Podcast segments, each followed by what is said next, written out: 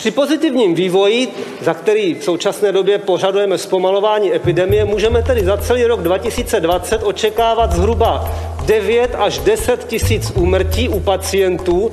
A teď prosím mě poslouchejte, pacientů pozitivních na COVID-19. České úřady varují před opětovným nárůstem případů nákazy COVID-19. Situace se prozatím nezhoršuje v nemocnicích, jejichž fungování je po náporu posledních týdnů dál napjaté. Během příštích dnů se to ale může podle statistiků změnit. To vše v situaci, kdy je zřejmé, že koronavirus zanechá na veřejném zdraví i samotné podobě české společnosti hlubokou stopu. V posledním říjnovém a prvním listopadovém týdnu zemřelo přes 4 tisíce lidí, dvakrát víc než je průměr tohoto období za posledních 15 let. Jaké závěry je možné už v tuto chvíli z dostupných dat dělat? Jak spolehlivé údaje o příčinách úmrtí máme k dispozici? A co nám prozrazují o průběhu samotné epidemie? Je čtvrtek 10. prosince. Tady je Lenka Kabrhelová a Vinohradská 12. Spravodajský podcast Českého rozhlasu. Samozřejmě jako umírají lidi, umírají lidi s covidem No a mě je to líto, mě je to líto. Pravděpodobně ten covid urychluje eh, ten, alebo zkrasuje ten život, to mě je taky strašně líto. Proto děláme maximum proto, aby jsme, aby jsme zabránili eh, nějakému zásadnímu problému, takže já úplně nevím, co by eh, teďka nefungovalo. Samozřejmě, že za ta rozhodnutí ve finále nese odpovědnost vláda. A my se tady z toho nijak nevyvinujeme a nikdo z nás není nějaké monstrum. My samozřejmě přemýšlíme a uvažujeme, co se dalo udělat jinak, co, co se dalo udělat lépe. Petr Kočí, datový novinář Českého rozhlasu. Ahoj Petře. Ahoj Lenko. Petře, ty si tedy zjistil, že podle dat evidence obyvatel zemřelo v posledním říjnovém i prvním listopadovém týdnu víc než 4 tisíce lidí, což zní jako obrovské číslo.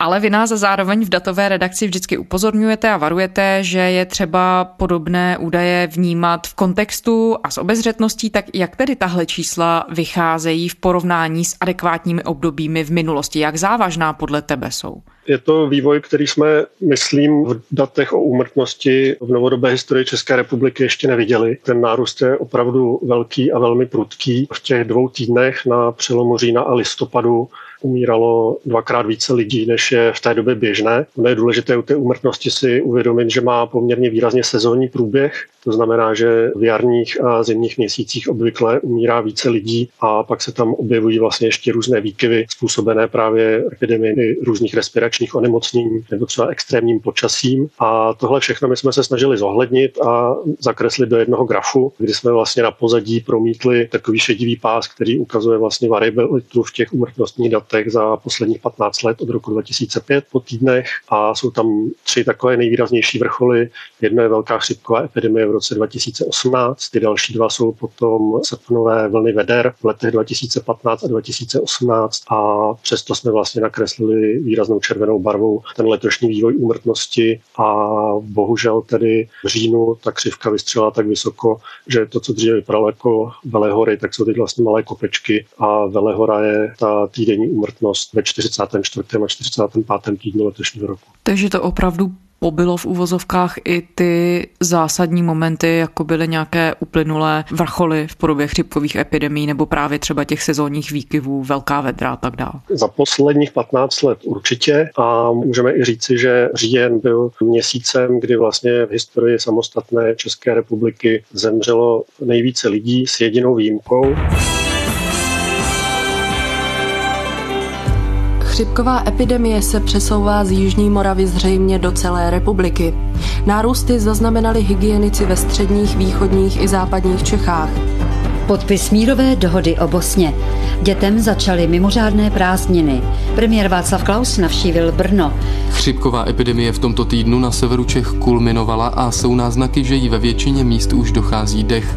Podle informací krajské hygienické služby v Ústí nad Labem bylo sice od 18. prosince v severních Čechách hlášeno asi o 3% více nových případů chřipkového onemocnění, zároveň se už ale téměř o třetinu snížil počet nemocných dětí školního věku.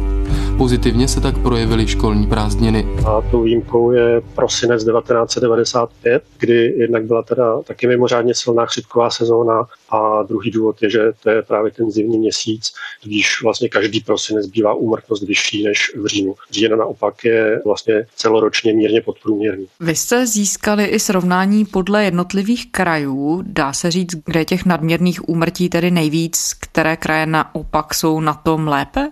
No to srovnání je vlastně součástí stejného datasetu nebo stejné tabulky, kterou jsme dostali od ministerstva vnitra. Tam má vlastně zhruba 100 000 řádek, co řádek to jeden zemřelý a u každého je uvedeno také, v jakém kraji měl hlášený trvalý pobyt nebo místo obvyklého pobytu. A když si to rozdělíme podle krajů a vlastně pro každý kraj si nakreslíme graf stejného typu jako pro celou Českou republiku, ten, který jsme právě popisovali, tak vidíme poměrně velké rozdíly. Musíme být ale opatrní při jejich interpretaci, protože vlastně při tom rozdělení na kraje už se dostáváme v absolutních číslech na poměrně malé hodnoty, kde vlastně rozdíly v desítkách úmrtí mohou způsobit vlastně obrovské skoky v tom procentuálním vyjádření. Nicméně je tam vidět, že opět ve srovnání s dlouhodobým 15-letým průměrem v těch jmenovaných týdnech 44. a 45. nejvíce těch tzv. nadměrných úmrtí přibylo na Vysočině v Karlovarském kraji. Myslím, že také například v Jihomoravském kraji to bylo výrazné ve Zlínském, v Jihočeském. Na opačném konci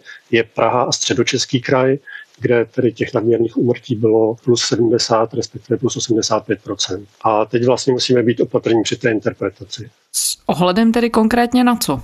Kromě toho, že jsou to relativně malá čísla, ve kterých může snadno vzniknout velký rozdíl, který potom je snadno milně vykládat, tak si musíme uvědomit, že ty kraje nemají úplně stejnou věkovou strukturu. To vlastně v těchto údajích o těch takzvaných nadměrných úmrtích není nějak zohledněna, proto jsou to vlastně spíš takové rychle orientační údaje.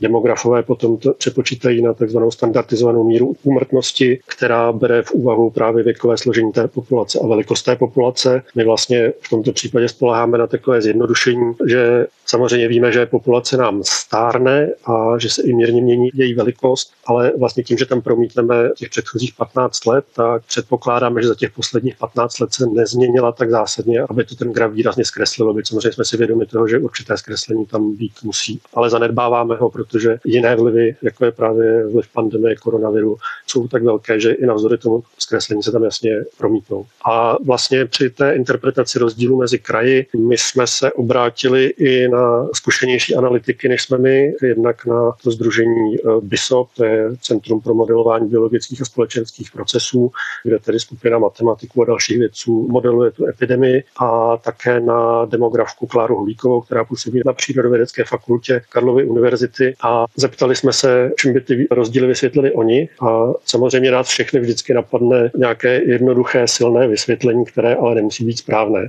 Všechny nás hned napadlo, že tam může být určitý rozdíl vlastně v dostupnosti zdravotní péče, protože Praha, středočeský kraj, ale zrovna tak například Moravskoslezský kraj je známý tím, že jsou tu velké nemocnice s velkou kapacitou, vysoký počet lékařů na obyvatele a čili zdravotní péče je dostupnější než například právě na Vysočině nebo Karlovarském kraji. Nicméně potom ještě jakoby porovnáním s jinými datasety se nám tuhle hypotézu nepodařilo stoprocentně potvrdit, proto ji formulujeme jenom velmi opatrně a říkáme, že pravděpodobně tam nějaký vliv bude, ale nevíme zatím, jak velký a musíme počkat na podrobnější analýzy. A jako významnější vlivy pravděpodobně budou v míře rozšíření té nákazy v nejzranitelnějších věkových skupinách. To znamená, že ten graf pravděpodobně nejvíce ze všeho vypovídá o tom, nakolik se podařilo ochránit před koronavirem domovy pro seniory a místa s vyšší koncentrací starších lidí, kteří v důsledku koronaviru častěji umírají. Český rozhlas Region zprávy.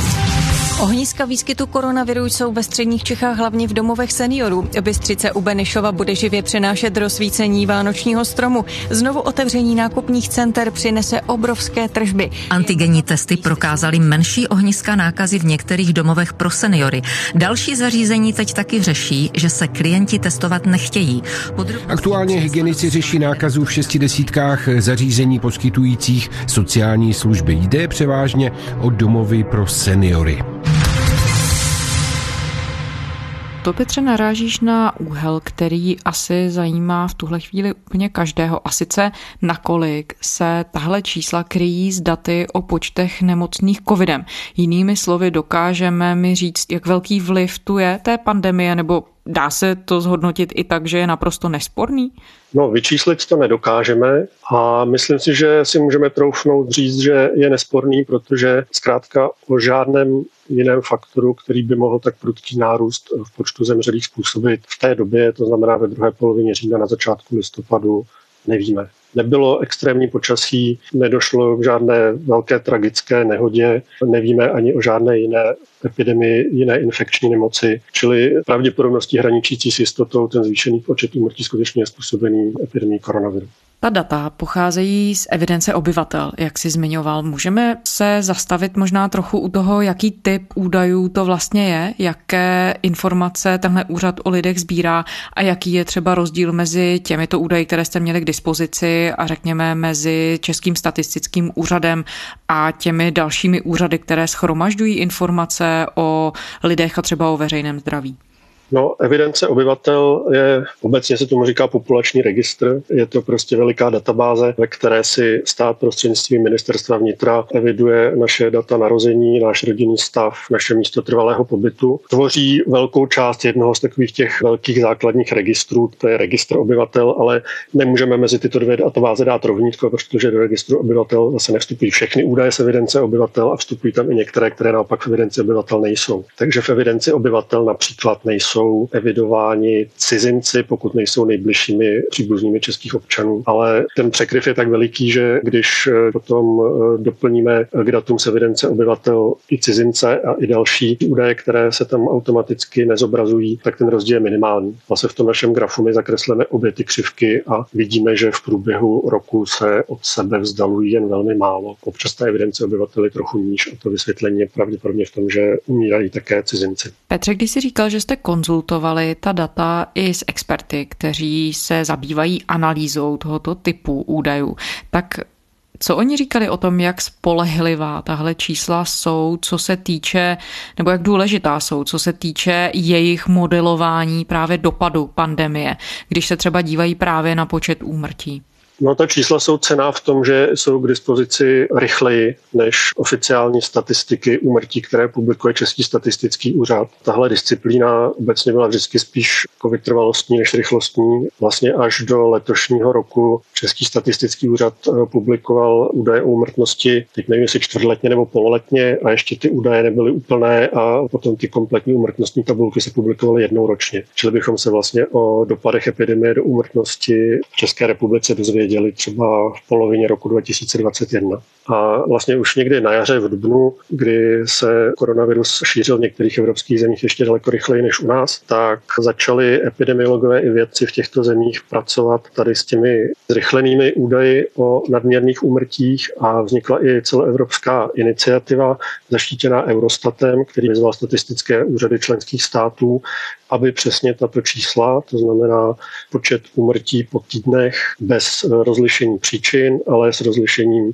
věku a pobytu zemřelého, začaly vlastně publikovat zrychleně a ve formátu, který potom možno porovnávat napříč evropskými zeměmi. A vlastně do této iniciativy se zapojil i Český statistický úřad a někdy tuším koncem dubna začal tato data publikovat. Nicméně pořád je tam to spoždění poměrně velké. Teď myslím, že to je 7 týdnů, 6-7, možná v některých případech 8 týdnů. A ty důvody jsou samozřejmě poměrně závažné a pochopitelné. Řekl bych, že hlavní jsou dva. Ten první je, že statistici opravdu velmi důkladně prověřují ty listy o prohlídkách zemřelého, které jim vlastně chodí z matrik a pokud eh, tam je nějaká nejasnost nebo potřebují těch příčin úmrtí je tam víc, takže pokud eh, ji potřebují některou z nich vyjasnit a zařadit správně právě podle mezinárodně srovnatelného číselníku nemocí a příčin úmrtí, tak se vlastně zpětně doptávají třeba i těch lékařů a celý tady ten proces zabere několik týdnů. Ale kromě toho, že to je důkladné, tak je potřeba říct, že tam vlastně ten administrativní proces je taky poněkud zastaralý v tom smyslu, že neprobíhá celý elektronicky. Ty listy o prohlídkách zemřelého putují na matriky, ty vedou vlastně obce s rozšířenou působností, kterých je 206 a my jsme se vlastně dozvěděli, že v některých případech potom na Český statistický úřad ty dokumenty odcházejí poštou. Třeba se někdy stane, že se ztratí nebo dojdou později a na rozdíl od států, které mají celý tady ten proces už plně elektronizovaný, tak u nás to trvá déle.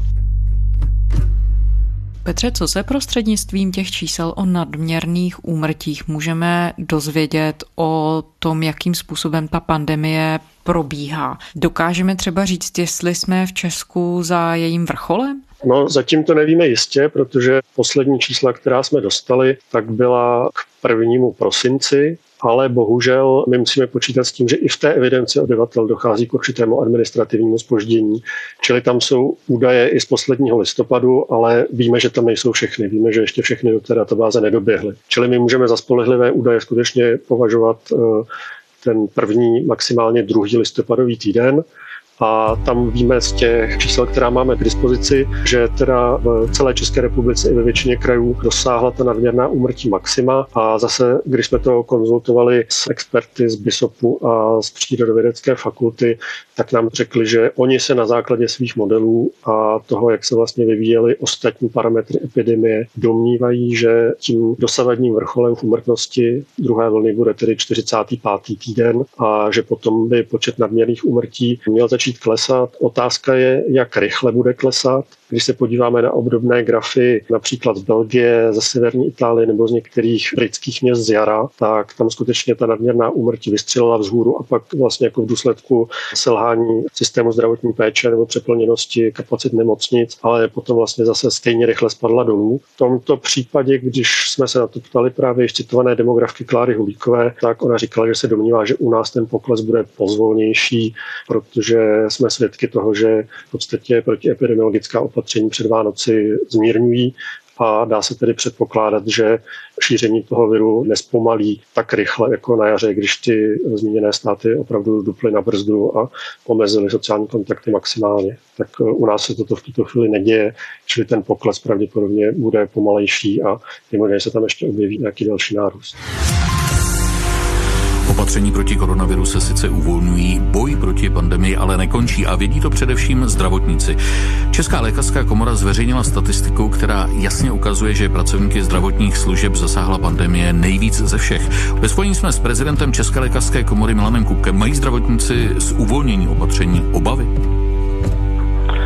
Tak eh, samozřejmě eh, máme, protože eh, zasloužili bychom se asi trošičku vydechnout a rádi bychom, aby zdravotnictví začalo fungovat v normálním, v normálním režimu. Stále nemocnice fungují v nouzovém režimu. Je třeba si uvědomit, že v nemocnicích leží 12krát tolik pacientů s covidem, než jich leželo na jaře, když bylo na jaře nejhůř. Takže rozhodně epidemii pod kontrolou nemáme. Já bych se zastavila u jedné věci, Petře. V Česku i v zahraničí se prakticky od samého začátku té pandemie koronavirus porovnává s chřipkou. Když se podíváme teď na ty údaje, které si tedy získal, jak na tom koronavirus, co se týče české reality v porovnání s chřipkou je? Zemřelo na něj víc lidí, méně lidí, stejně lidí, dá se to takhle říct? Já to nemám přesně spočítané, ale myslím, že vlastně ten náš graf do značné míry na tuto otázku odpovídá. Tam je vyznačená chřipková epidemie z roku 2018, což teda byla největší chřipková epidemie za posledních 15 let, která se promítla do celkového počtu úmrtí a těch úmrtí během té chřipkové epidemie v celkovém součtu přibylo méně než během epidemie koronaviru. To znamená, že my si myslíme, že koronavirus bude mít vážnější dopady než chřipka a občas nám chodí reakce od některých čtenářů, kteří nám vyčítají, že příliš strašíme. A my na to odpovídáme, že nestrašíme, protože úplně stejná čísla jsme publikovali i na jaře, v dubnu a v květnu s titulkem, který by se dal parafrázovat jako nic strašného se neděje. V číslech celkových počtech úmrtí se koronavirus zatím příliš neprojevil a teď vlastně jsme zopakovali úplně stejný postup, jenom s tím rozdílem, že tentokrát už se projevil a to tedy eh, velmi výrazně. A ta druhá námitka je, že ten enormní nárůst těch úmrtí je pouze krátkodobý, že rychle odezní. A já si myslím, že na to je docela dobrá odpověď, když si sečteme všechna úmrtí v České republice, o kterých dosud víme. To znamená, že tam máme celý říjen a větší část listopadu, ale ještě ne celý, protože ještě nedoběhly všechny záznamy do evidence obyvatel, tak se dostaneme k číslu 109 805 a to je víc, než činí průměrný počet úmrtí za celý rok v České republice za posledních 15 let. To znamená, že vlastně víme, že před koncem listopadu Česká republika v počtu úmrtí překonala průměr posledních 15 let. a čekáme ještě smutná čísla a uvidíme, jak moc smutná za prosinec. Ono se mluvilo o tom, že Česko bylo v říjnu chvíli dokonce světovým lídrem v umírání na covid nebo s covidem v přepočtu na obyvatele a právě patřilo i mezi nejpostiženější země Evropy, což tedy podle těch aktuálních dat zdá se platí i nadále.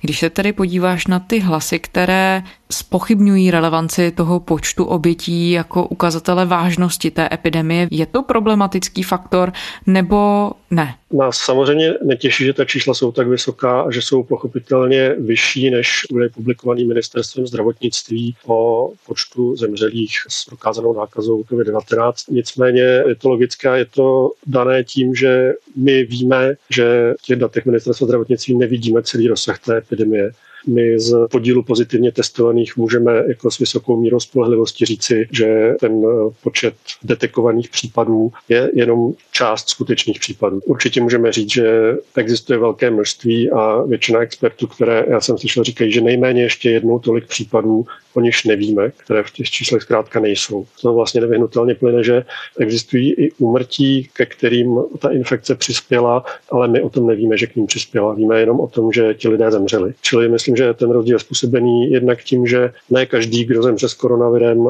má pozitivní test na koronavirus a dále potom k tomu přistupují sekundární oběti té epidemie. Tam se to velmi těžko kvantifikuje, ale asi všichni tušíme, že jsou případy lidí, kteří se báli k lékaři, aby se nenakazili a v důsledku toho zanedbali nějaký vážný zdravotní problém, který potom vedl k jejich umrtí. Ředitel fakultní nemocnice Brno dnes upozornil, že je potřeba mít dostatečné kapacity pro nemocné s COVID-19, ale není možné přestat s normální medicínou, která zachraňuje životy.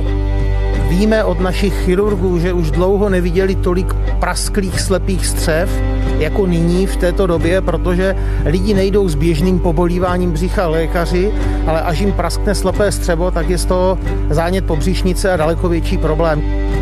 Jedním z lidí, kteří se kvůli současné situaci neobrátili na lékaře, byl podle seznamu zpráv zpěvák a kontrabasista spirituál kvintetu Dušan Vančura. Zemřel náhle včera ve 82 letech. Člen kapely Jiří Holoubek serveru řekl, že měl zánět zubu. Odborníka ale nevyhledal a všechno skončilo se psí organismu můžeme asi jenom tušit, že se třeba celá ta pandemická krize nějak promítla i do počtu sebevražd a že se mohla promítnout třeba i tak, že někteří staří lidé v důsledku té izolace a odloučení od rodiny ztratili chuť žít, což jako velmi často je věc, která člověka ve vysokém věku drží při životě. Čili jsou tam i různé možné sekundární dopady té epidemie, které se mohou promítat do rozdílu mezi těmi dvěma čísly. A je také zajímavé se podívat, že ten rozdíl mezi těmi deklarovanými úmrtími na COVID-19 a těmi nadměrnými úmrtími bez ohledu na rozlišení příčin se poměrně výrazně liší mezi evropskými zeměmi. Že například v Belgii se ta dvě čísla prakticky kryjí, přičemž víme, že Belgie má vlastně to úmrtí s covidem definované velmi široce. Tam se vlastně si s tou nadsázkou říká, že když spadne pokrývač ze střechy a má pozitivní test, tak se objeví mezi oběťmi COVID-19 a na druhé straně je Španělsko, kde vlastně rozdíl mezi těmi dvěma údaji je asi 80%, což zase pravděpodobně vypovídá o tom, že ta diagnostika nestíhá ten skutečný vývoj epidemie a že dává přehled jen o velmi malé části skutečného rozsahu té nákazy. Když jsi zmiňoval ty reakce, které třeba od čtenářů posluchačů přicházejí na vaši adresu, co se týče možných obav, že se těmito čísly můžou lidé strašit, tak to jsou argumenty, které občas slyšíme i ze strany politiků nebo některých úředníků. Třeba ředitel Úzis Dušek to zmiňoval teď během té druhé vlny pandemie, dokonce v parlamentu zazněla taková výzva, že by se ta data o úmrtí neměla vůbec zveřejňovat. Z tvého pohledu mluví pro takový přístup nějaký argument? Na jednu stranu chápu frustraci expertů z toho, že do značné míry v dnešní době i díky rozšíření internetu, díky tomu, že ta data si může každý stáhnout a nakreslit si z nich doma nějaký graf a ten potom s nějakým vysvětlením prezentovat na sociálních sítích, že to je jakoby pro člověka, který se tím profesionálně vědecky zabývá po celou svou kariéru do značné míry frustrující, protože vidí spoustu naivních pohledů nebo třeba i čistých dezinterpretací. Na druhou stranu si nemyslím, že to řešení je ten přístup k těm datům omezit. Myslím si, že řešení je společně vlastně o těch výsledcích těch analýz e, diskutovat a společně se vzdělávat a zlepšovat se v tom, abychom dokázali rozpoznat e, které číslo co znamená a které jak lze nebo nelze interpretovat. Znovu říkám, chápu frustraci odborníků z toho, že často i v důsledku toho 24-hodinového spravodajského cyklu spravodajská média zkrátka neustále chtějí nějaká čísla a potom je zveřejňují a potom už třeba neberou ohled na to, že ta čísla se zpětně zpřesní, že třeba došlo i k nějakému technickému problému a to číslo, které hráli ve večerních zprávách, nedává vůbec žádný smysl. Rozumím té frustraci, ale myslím si, že určitě není řešení v tom, že by se přístup k těm datům omezil jenom na úzkou skupinu odborníků, majitelů pravdy a oficiálně vykladačů těch čísel. Čili bez otevřených dat a transparentnosti ohledně statistik, které jsou pro úřady k dispozici, bychom se vlastně během takhle zásadní krize veřejného zdraví prostě neobešli?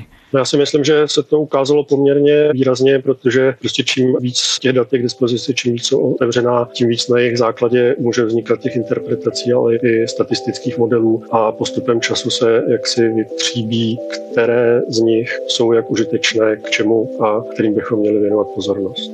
Přesvědčili jsme se o tom, že ne vždy je autorem těch nejpřesnějších modelů státní zprávy. Petr Kočí, datový novinář Českého rozhlasu.